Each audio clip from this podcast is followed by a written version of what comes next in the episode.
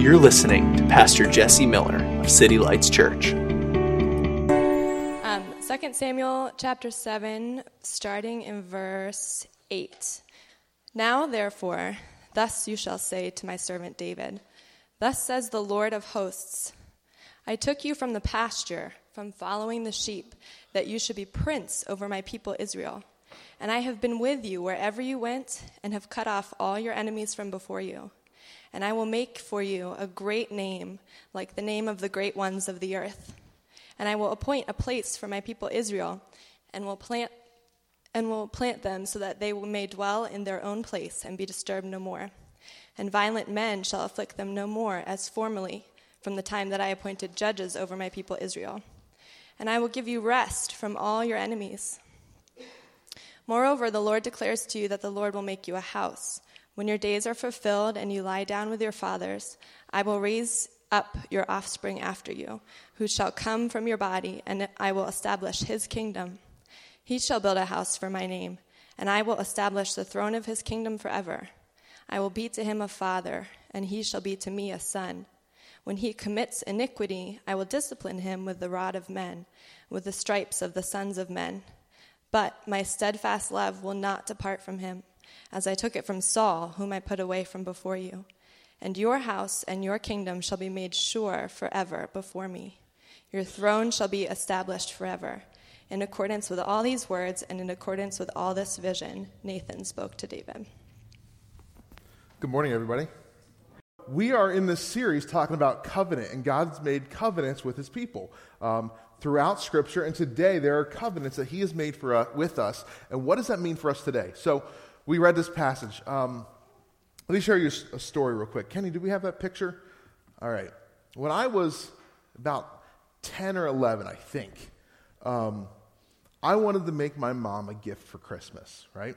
I wanted to do something. And my dad was pretty hand, uh, handy when it came to uh, woodwork. And he, he'd remo- refur- refurbish, I think is the word, a lot of furniture, things like that. And I said, Dad, can I make mom a birdhouse? And he's like, Yes you can. So we go down to his little workshop, and we secretly, for like probably, I don't know, a couple weeks, we're working on this wood, on this birdhouse, right? And basically, my dad cut the wood, he measured the wood. I stood there and handed him things. Um, my dad put the thing together, and then I painted it. I painted that thing like a boss. Like, look at that. That is beautiful. It's got little curtains, a little flower box, a little fence and you can't really see it. Um, I think I have my pointer. Yeah, right, right there is a glue spot. This is, this is today. My sister took me a picture. She went over to my mom's house, took a picture, and sent it to me this morning because I knew they still had it somewhere. Um, and that right there had a sign, a little sign that I made that said the Millers on it, right? And that sign fell off um, sometime. So I was all excited about this birdhouse. And last Christmas, I saw it there. I'm, it's like, it's still in the house. I'm like, wow. He's like, yeah. Dad's like, yeah, that's the birdhouse you made. And I was thinking about that this morning. I'm like, did I really make it? Dad did all the work. Like, I didn't know how to, I, like, I can't, I could not do that probably today if I wanted to. I could not make that thing. I could paint it, uh, probably a little bit better. I'm a pretty good painter. But I could not make that birdhouse at all. And so, really, it's funny because my dad bought the wood, he measured the wood, he put the wood together, and I got all the credit. Merry Christmas, Mom. Here's something that I kind of just painted on. and why I'm bringing that up is because when we look at 2 Samuel here, what we didn't read yet, I want to kind of go back and show you what happened. So here's this covenant that God makes with David, right? That he says, I'm going to give you an eternal throne, that your son will rule and reign, and the throne, your line will never end. Your, your lineage will never end. I'm going to establish you forever. Let me tell you what happened right before that. We see the Ark of the Covenant in the chapter. This is one of my favorite chapters in the Bible, in chapter 6. The Ark of the Covenant, where God's presence was with them, with, with mankind. He was in this ark. God, it was a holy moment. And they had lost the Ark of the Covenant through a long story and they get the Ark of the Covenant back, and David worships the Lord. He is ecstatic. His wife makes fun of him, and then there's a whole bunch of things going on there. I'll talk about some other time. So David's worshiping the Lord because the presence of God is back. And then the beginning of chapter 7, we see that there's peace. All the enemies that David's been fighting for a long time, they're not fighting right now. And David thinks to himself, wow, I have a really, really big house. And God just has a tent and an ark. I should build God a big house because God needs a big house. I should do him a favor, right? David thinks that he's going to do God a favor, and God responds through tells. Well, it's kind of funny because David says this to Nathan, his prophet, right? Nathan, I think I'm going to build a house. I, I, feel like I should do something. I have this big house, and God has nothing, and that's basically what David was thinking. God has nothing, and the prophet says, "Sounds good. God's with you. Do whatever's in your heart." Like that same night, God's like, Nathan, no, no, you, you, you didn't quite hear me on that one yet. Let me tell you what to do. Who in the world does David think he is that he's going to build a house for me? I didn't ask him to build a house. Does he, does he not know that everything's mine?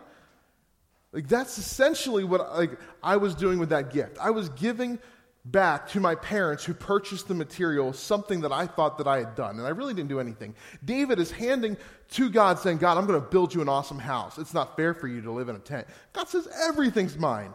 So let me change your way of thinking by saying, instead of you doing me a favor, I'm doing you a favor. I'm establishing you forever. That you'll never walk in insecurity or fear. Your son will rule and reign after you.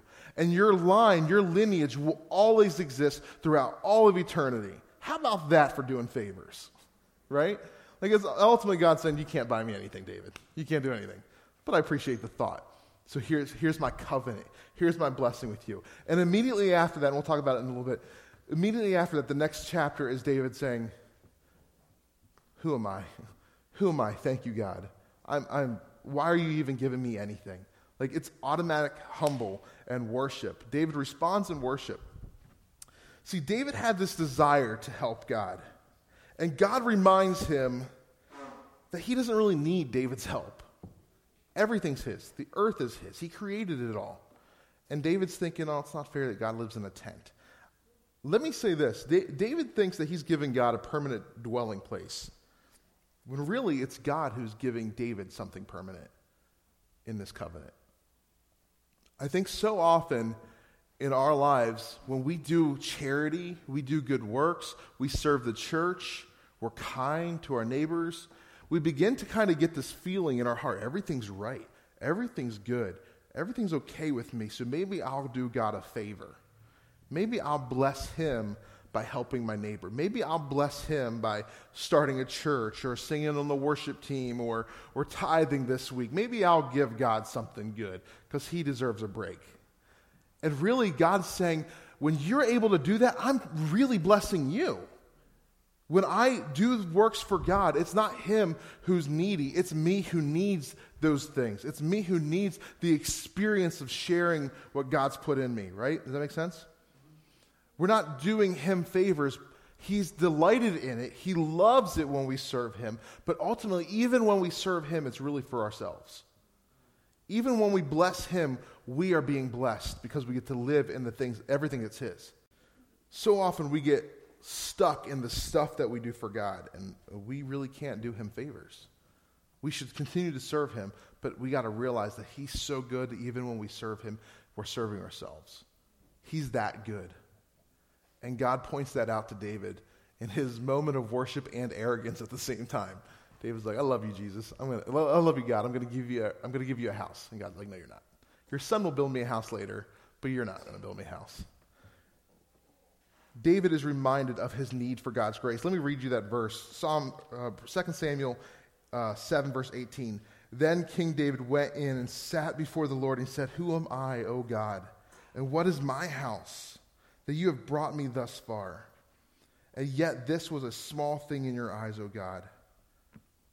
He says that the, the thing that you just gave me is small compared to what you're capable of. Who am I to say I'm doing something for you? When we serve God, I hope that we can serve Him with this re- uh, recognition that, that everything's His, anyways. That we get to be a part of this. That when God blesses us, it's small compared to everything that He has. It's out of His goodness and His love that we get to be a part of His kingdom, that we get to serve Him and see His glory spread.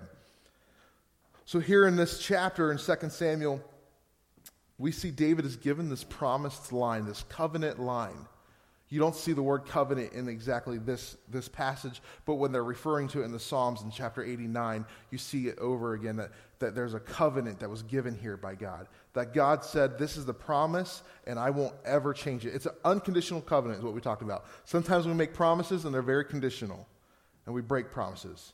I would say probably a great example of a covenant that's often broken because we're people is marriage. Marriage is a covenant, it's supposed to never be separated. Never. But we're, we're people and we break our own covenants. And God says, I'm giving you an unconditional covenant and I never break it. I never go against this. So, David, I'm promising you, I'm giving you a covenant.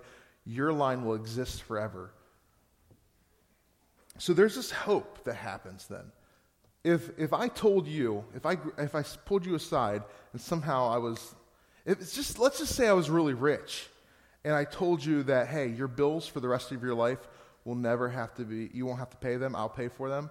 How many of you guys would be pretty excited today, right? Amen. You would be stoked. Like, yes, Jesse just promised that. Well, if Jesse just promised that, you're going to be paying the bills for the rest of your life. I'm sorry because I don't have the money to do that. But if God, who owns everything, makes a promise, it's for sure. And God gives them hope now. King David doesn't have to live in fear or anxiety anymore about what's going to happen with his family or what's going to happen with his kingdom. God says, I'm letting your kingdom be eternal. I'm giving you something you can trust so you don't have to live in fear anymore. That's the promise that he gives them there. But he also gives them something for the future, not just your son, but there's a promise in here for an eternal reign, this Messiah, this Messiah figure that will always reign, always rule.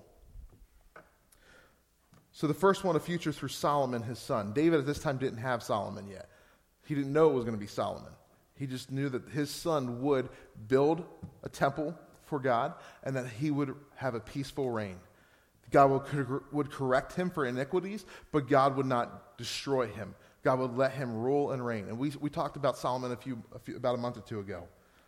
He promises this, this something eternal in the midst of a world of temporary, something that goes beyond this moment. So often we are people who cannot see beyond what we experience today, right? When I was in 10th grade, going into 10th grade, I, our class, and this is a small private school, there was 13 kids in my graduating class. I know, it was a lot, right? A lot of names in my yearbook. 13, I'm just kidding. So, so I went to this small private school, and um, we got to get our class rings. How many of you guys bought class rings, right? Just a few people. How do you guys still wear those class rings? Because I don't want to pick on you in a minute. I'm kidding. Kidding, kind of. Um, so I remember getting, my parents spent like 200 bucks, right? Which was a lot for them because I told you before, my parents were, money was tight in our house, very tight. And my parents were like, they wanted to do this for me because I really wanted it and my friends had it. So they bought this class ring for me. And so I get my class ring and it's gold, which I don't like anymore. Gold, I just, never, you'll never see me wearing gold. It's just not my color. I'm not Donald Trump. It's not my thing. Uh, but so I have my class ring and I'm so excited about that. And a friend comes over, and there's this big spider in my, er, in my window, on my screen in my house, right? And I was a bit of a pyro as a kid. I liked fire. I didn't light anybody's stuff on, on fire. I was safe, okay? But I liked fire. Um, and so I took this can of Axe body spray, right? You know I was cool. And I took this can of Axe body spray, took a lighter, and my friends beside me, and I torch this spider in the window. I just torch it, right? Burn it up. It was great. It was an awesome moment for a boy, right? 10th grade, so whatever age that is, I don't know. A little immature, maybe. But anyway, let's get past that. Come on, people. Give me the benefit of the doubt here. So my mom finds out that I showed this kid, who's a few years younger than me, how to basically turn a can of cologne, cologne, I guess, into a torch and kill, kill, kill insects with it. And my mom was so mad, she decided to ground me from my class ring, right? She took it from me, took my class ring from me. And I was crushed. Like, I literally, I remember I had to go and apologize to this kid's mom that I showed him this. Um, not like he would have figured out one day anyway, with his science class in school, people. Um, so I had to go and apologize, and that was embarrassing. And then I lost my class ring for like a couple months and I couldn't wear it to school, and all my friends had their class ring. And I re- literally remember my friends in this room with me in, in my bedroom, and I said, I said something along the lines of, There's no point anymore. Life's over. I literally said, Life is over. It's done. Like, I got nothing to live for. I think that's the word. I have nothing to live for, right? 10th grade, and I got nothing to live for because my class ring has been grounded from me because I torched a bug. This is a true story, right? Like, I am done. We, so often, like, I'm stuck in that moment, right? That one moment in 10th grade, and I don't have a class ring. I got my class ring back about six months later. This is my theory. It's not 100% proven, but I know it's fact. Um, my sister knocked it off the sink in the bathroom into the toilet. I know that's what happened because it disappeared, and I, I'm pretty sure that's what happened. I know it. So I'm blaming her. We'll just all blame her, okay? So I lost my class ring, right? I still don't have a class ring. It's gone, completely gone. It was so temporary, so that moment, and I thought my world was done. I was embarrassed. I didn't have a ring. I had nothing. we get like that. I know that's a silly example, but how often in your life have you felt like that? Where you had a day and you thought, my life is over. Nothing matters anymore. Who am I? God, where are you? like, we've, we've done that. We're so focused on today that we can never see the eternal. And God is a God who's not really, He loves today, but He's got an eternity in His heart, and He is putting eternity in our hearts. If we can see the eternal, we can live with hope. And so David, in this moment, no longer has a, a, a thought for today. He sees the eternal. He sees the, the messianic promise for all of eternity that God, you are establishing your rule and reign. You're always good, and you will always reign. That makes sense? Sometimes we get so caught up in this moment that we, that we can't even, we, let me tell you this, we can't control today. How you, so often we, we try to control things, right? Whether it's our kids' behavior or our job security. I can't control this collar today. It's been popping out since I woke up this morning. It keeps, I thought I was a 70s actor this morning. I cannot control my own collar. How am I going to control my destiny, my eternity? How am I going to control my kids? How can I control my wife and make her be a good wife and always love me? I can't control anything. I can't control myself. But yet we get so caught up in this fear and we try to control things. And God has promised us this eternal reign, and He's letting us say, You don't have to control things. I'm always good and I'm always in charge. I will always sit on the throne. That's a good promise. That's something I have no part in. David realized in that moment, I have nothing. Here I am, the king, thinking that I'm really the king, and you're the king of everything. That's why we see that Jesus is the Lord of Lords, the King of Kings that every knee has to bow to him. He's the only one who really controls everything, and he's good when he controls things. It's in love that he controls things. I don't have to fear, I don't have to worry. I love that a few weeks ago Kevin preached Matthew chapter 6. Jesus says, Do not be anxious for anything, whatever you eat or whatever you drink, nor about your body or what you put on. Is not life more than food and the body more than clothing? Look at the birds of the air. He's, he says, What are you doing worrying about things? When God provides for these, you think a good God's not going to provide for you? You think a good God isn't going to be good to you? God has eternity in mind, always. He knows what happens at the end, and He always will reign, no matter what happens today. We have to be people who learn to trust in the eternal reign of God and not local politics or today's wars or persecutions. Psalms 20, the psalmist says, Some trust in chariots and some in horses, but we trust in the name of the Lord. Chariots and horses were the best of the best of modern warfare. And the psalmist says, I don't trust in the best war technology to keep me safe. I trust in God to keep me safe. Are we people that realizes the promises of God, or do we look at the politics today? Can I, can I just be really honest? I do not like what's happening politically today. But my trust isn't in that. If I put my hope in a presidential nominee, then I'm a fool. And you're a fool if you do as well. It's funny, you can go online and you can find, for the last like 15, 20 years, every election there's been somebody says this is the most important election in all of history. This is the most. This is going to be the most important. When we go, when we look at it 50 years from now, this is going to be the most. They've said that at every election. Every election, somebody or most of us are disappointed. We don't trust in the guy who sits in the White House. we have to trust in the king who sits on the throne.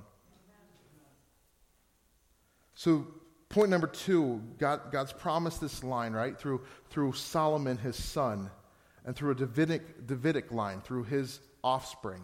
That the, that the offspring of David will always sit on this throne. And then we also see there's a future Messiah. Let's look at Luke chapter 1 real quick. Luke chapter 1, verse 26.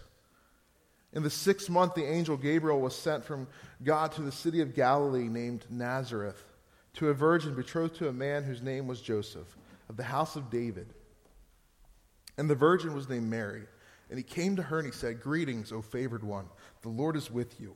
But she was greatly troubled at the saying and tried to discern what sort of greeting this might be. And the angel said to her, Do not be afraid, Mary, for I have found fa- you have found favor with God. And behold, you will conceive in your womb and bear a son, and you shall call his name Jesus. He will be great, and he will be called the Son of the Most High. And the Lord God will give him the throne of his father David, and he will reign over the house of Jacob forever, and his kingdom there will be no end.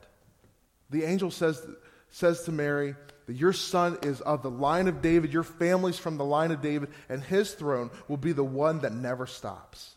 We see when, when God made a covenant with David, he says, Yeah, your family, your line will never stop sitting on the throne.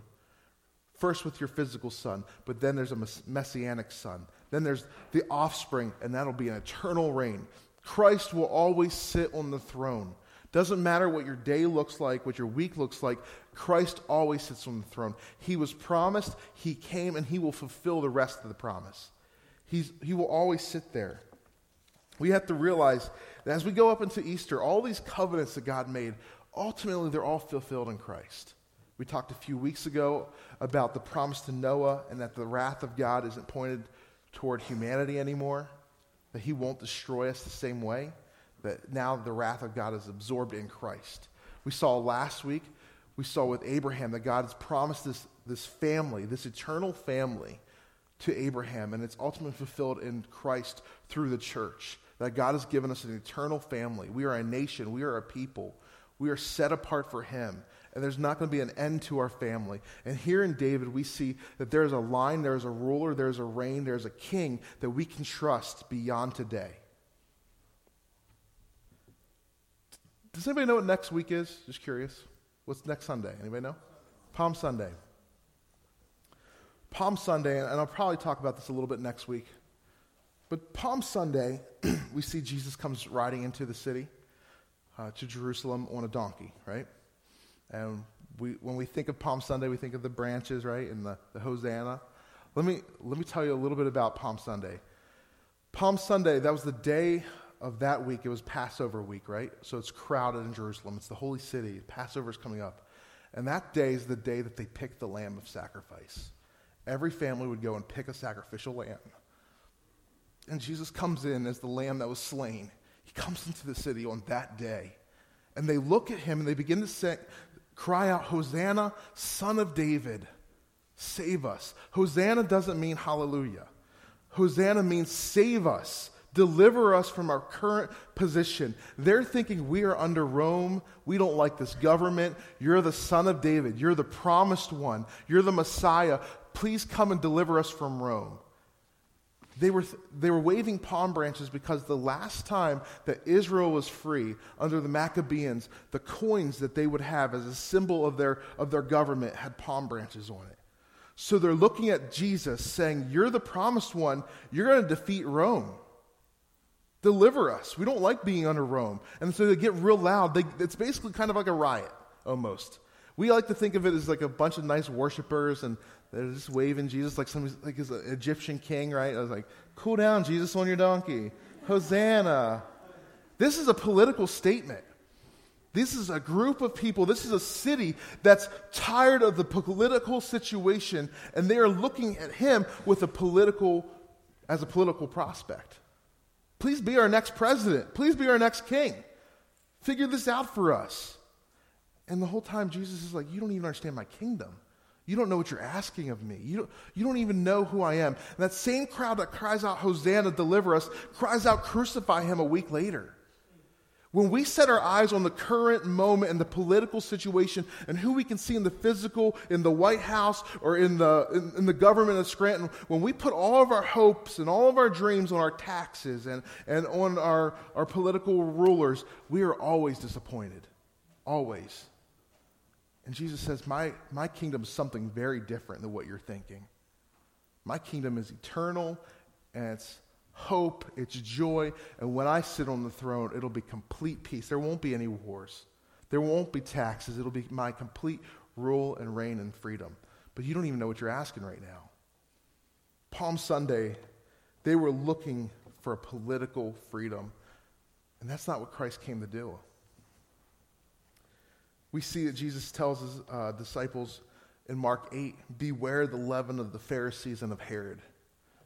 That means don't let this law, like I'm saved, I'm good, I'm right, because of all the hard, th- all the good things that I do, all the laws that I keep, how holy and righteous I am, how many times I go to mass, how many days a week, I, how many days of the week I go and pray. Don't worry about that. And don't worry about Herod and the political thing. Don't worry about how you can get connected in society because both of those things disappoint.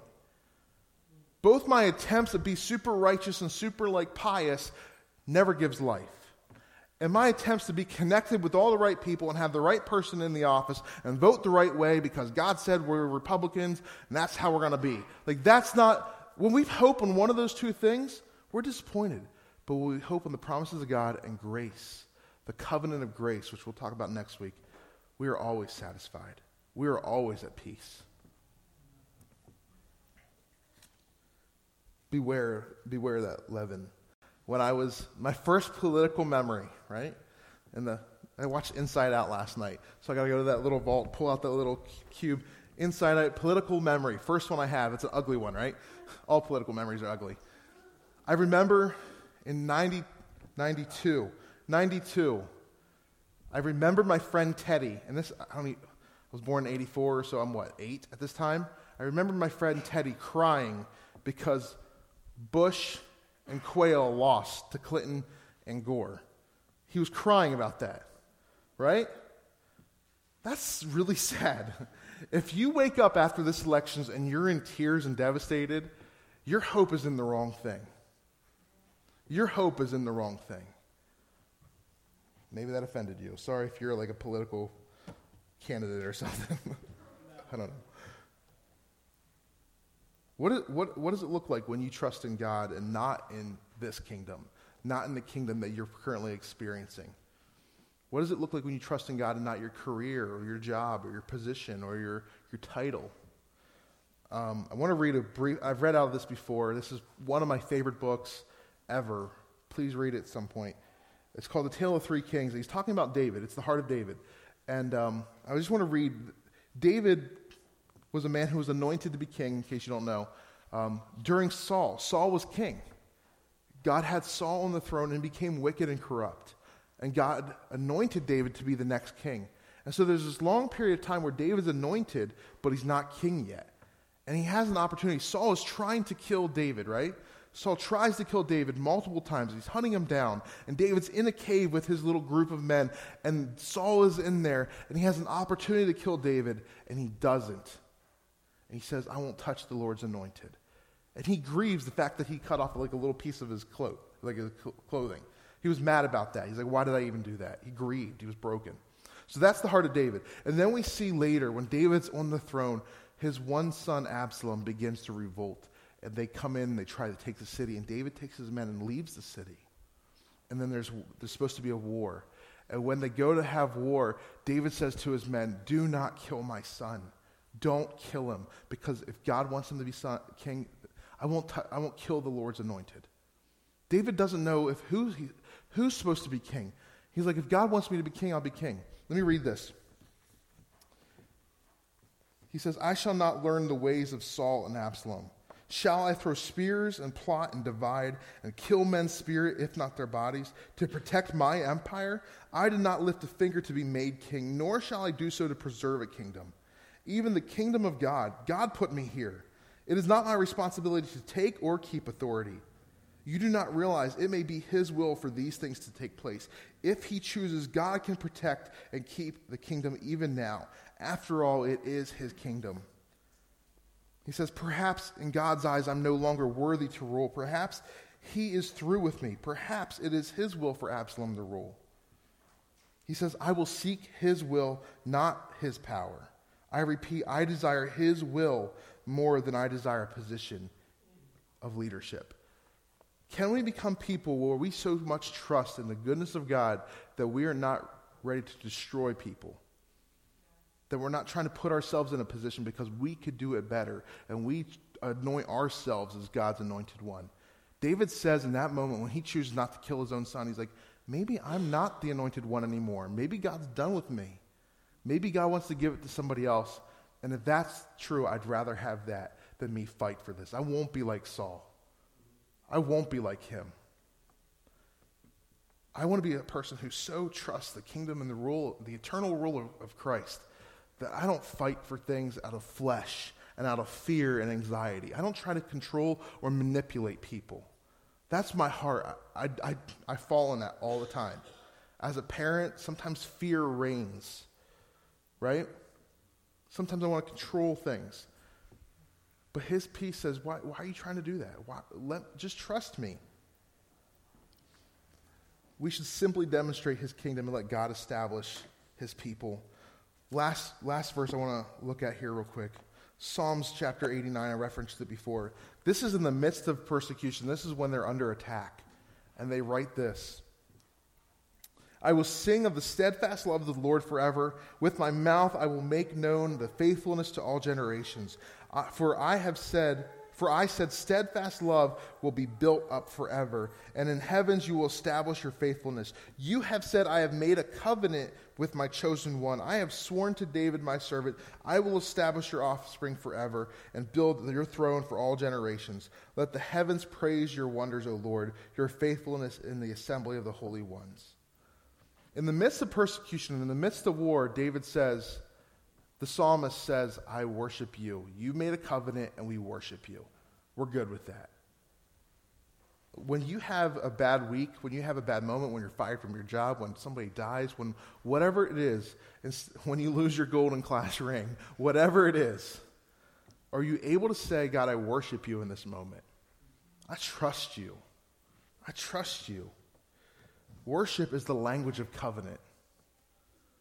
Worship's what we speak when we recognize how good He is and the promises He's made for us. I love that we see in, the own life, in David's own life, he worships before covenant, he worships during covenant, he worships during the trial, he worships during the pain, he worships when it seems like God's forgotten, and he worships after the victory. Worship is always the language of covenant. We are a church that focuses heavily on worship, and we always will. It's who we are. To me, it's the language of heaven. Like we just speak it. We want to speak it. I want to learn it more. I want to learn how to worship in every situation. I want to trust his kingdom. This morning, we're going we're gonna worship here in a few moments. And I, I just want to encourage you to let your heart rest in him. Trust him. I feel like so often we get caught up in this moment where we're trying to like do the rat race and make everything work. And sometimes God's saying, rest. Trust me. Stop fighting. Stop fighting. Don't you know I sit on the throne forever? That's, that's good. I love in church history, and, and if you look, if you look back, so many people have tried to destroy Bibles, tried to take God out of countries, out of nations. It's still happening today. There are countless countries that don't allow Christianity. But anytime that's ever happened, the gospel just spread more. Every time we've been persecuted, the church grew. God is so good, even in the midst of like death and destruction, He's still producing life and resurrection. He's still giving hope to the broken. He says His word will always last. You can't destroy it. You just can't. Nobody ever will. And I'm, I'm convinced. It doesn't matter who takes office. It doesn't matter what the political situation looks like in the next 50 years. God's always God. Revelations 11 15 says this Then the seventh angel sounded, and there was a loud voice in heaven saying, The kingdom of this world has become the kingdom of our Lord and of his Christ, and he will reign forever and ever. I love that. That's the promise at the end of the book that the kingdoms of this world become the kingdom of his world. And he reigns forever and ever. God has promised us shalom for eternity in Christ. He's promised us perfect peace in Christ. We get to experience that here now when we live in the kingdom. We don't have to be people waiting for that future day. We can live in the kingdom now. We're called, it says that we are ambassadors for him. So today, as a believer, I get to represent and live under the influence of the kingdom of heaven, the peace and shalom of Christ in this world. If we can stand, let's just worship for a few moments. The power of the gospel will always win and it will always rescue lives. The Bible will never be destroyed. Every promise has or will come true. His kingdom will never end. His peace will reign. And God is inviting you today. God is asking you, He's, he's offering to you a chance, a time to trust in His eternal kingdom. It's simply saying, Christ, I put my faith in you. I give my heart to you. Become Lord. When we sing these songs, it's really because we get to worship because we do have a hope that goes beyond anything. We have a trust that we, we can always trust Him. I love it. It's good news. As we worship, I simply ask you are you going to worship Him as eternal Lord or look to the temporary? Are you going to look at Him as eternal? Or are you going to look to the temporary? Let's worship Him for a few moments.